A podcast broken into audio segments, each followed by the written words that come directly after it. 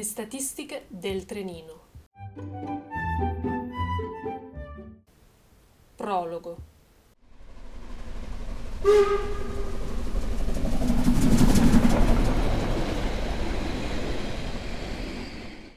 Tempo di neve sporca. Un nome del cavolo, decisamente un nome del cavolo. Appena passato il ponte sul fiume, arrancando tra cumuli di neve sporca e infide lastre di ghiaccio. Il ponte non unisce ma divide in questa terra di confine e Lucia è appena stata fermata al controllo doganale. È lei Lucia Liesi? Sì, sono io. Documenti, prego intabarrata in un cappotto di due taglie più grande, avviluppata in una sciarpa lunga come i rotoloni della pubblicità e incastrata in un paio di guanti strettissimi, Lucia ravana nella borsa in cerca di portafoglio e documenti. Espletati i controlli di rito, il doganiere la saluta con un'alzata di spalle, ma ormai il trenino delle 7.10 è partito. Lucia si stringe nel suo malumore e si siede su una delle due uniche, misere panchine ad aspettare il prossimo convoglio. Un quarto d'ora d'attesa lunga e noiosa, tempo perso e inutile. Le mani intirizzite scorrono scordinate sullo smartphone in cerca di una lettura leggera, ma fondamentalmente insignificante, necessaria a far passare per 15 volte 60 secondi.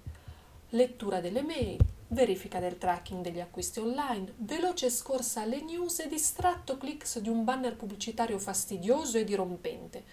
Lucia, frustrata, spegne lo schermo ma con la coda dell'occhio cattura un titolo curioso. Svogliata, riaccende. Io odio il suono della sveglia. Cinque motivi per avere la forza di affrontare la giornata. È buio e l'alba è lungi dal divenire. Piove e le gocce risuonano ritmicamente sulle imposte ancora serrate.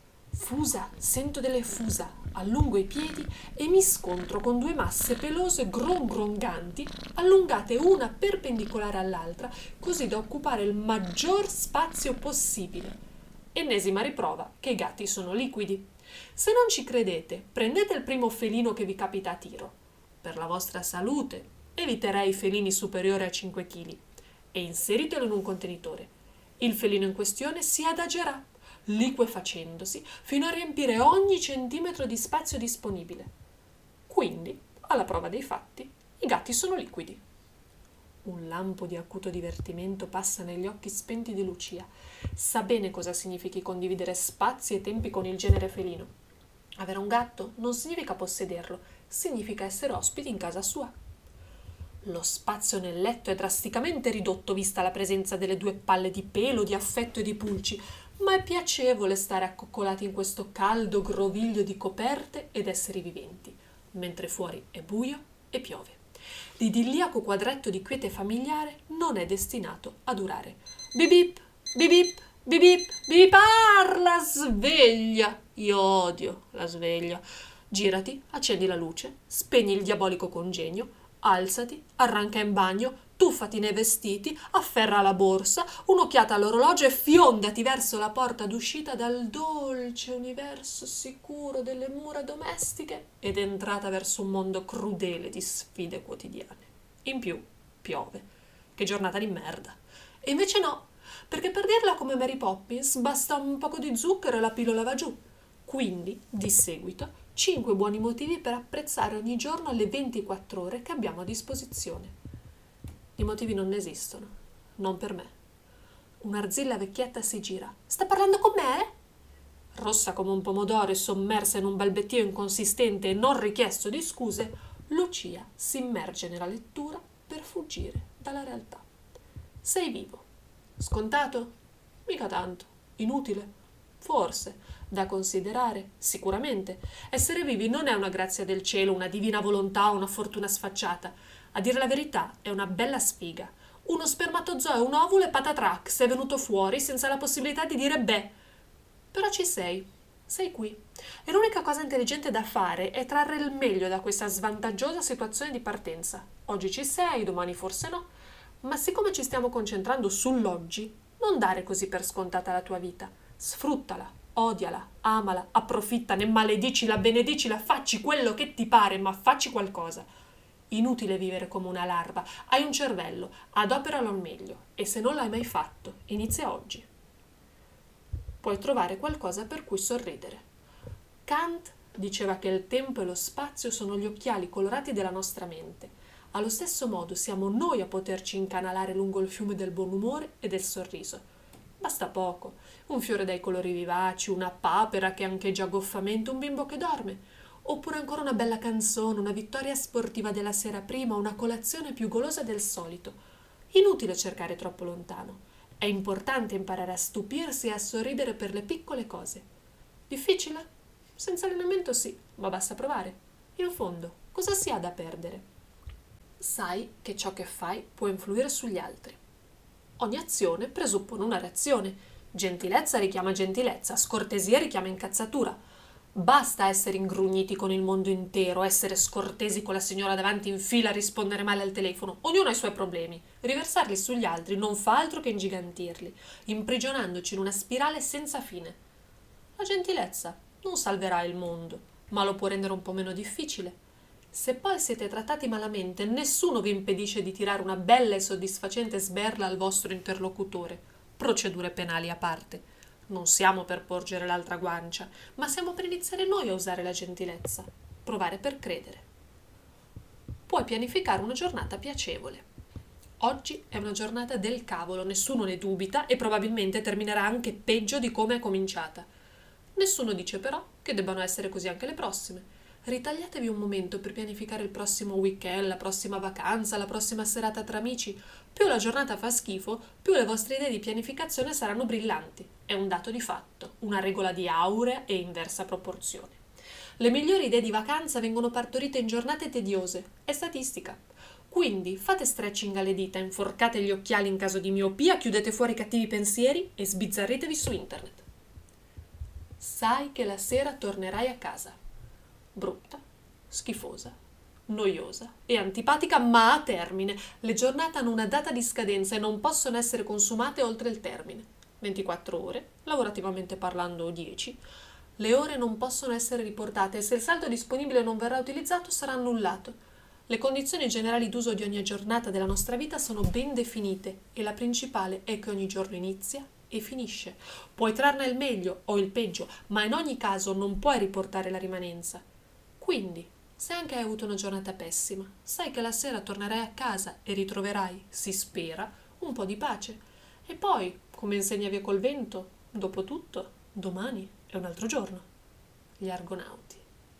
Già, la sveglia odiosa, come odioso è lo stridere dei freni del vecchio trenino arancione. Cigola il metallo, sbattono le porte, si accasciano i sedili.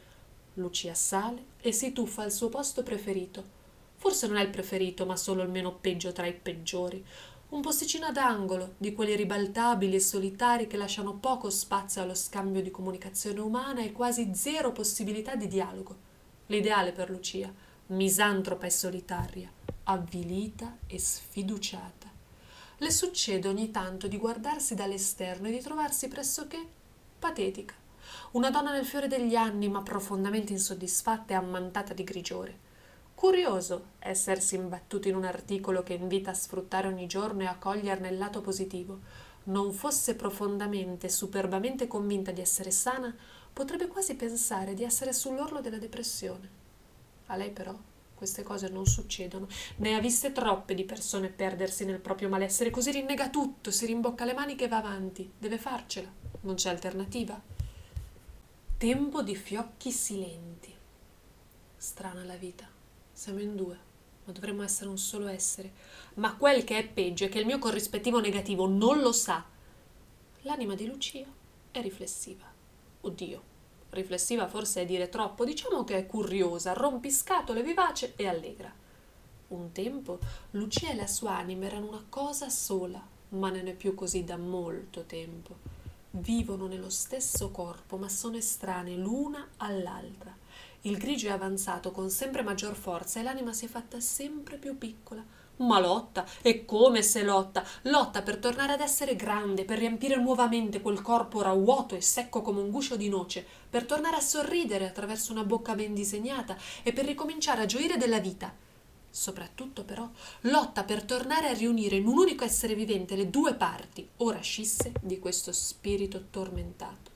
Si adopera quotidianamente, ma ora è stanca. Gradirebbe un massaggio ai piedi doloranti, una tazza di tè, un buon libro e poter mandare a quel paese una Lucia lunatica e odiosa come pochi. Ma non può. Lei è Lucia e il suo obiettivo è farla tornare ad essere una persona intera. Basta con gli esseri spezzati e divisi. L'anima è stata paziente anche troppo, ora basta, ne ha le scuffie piene.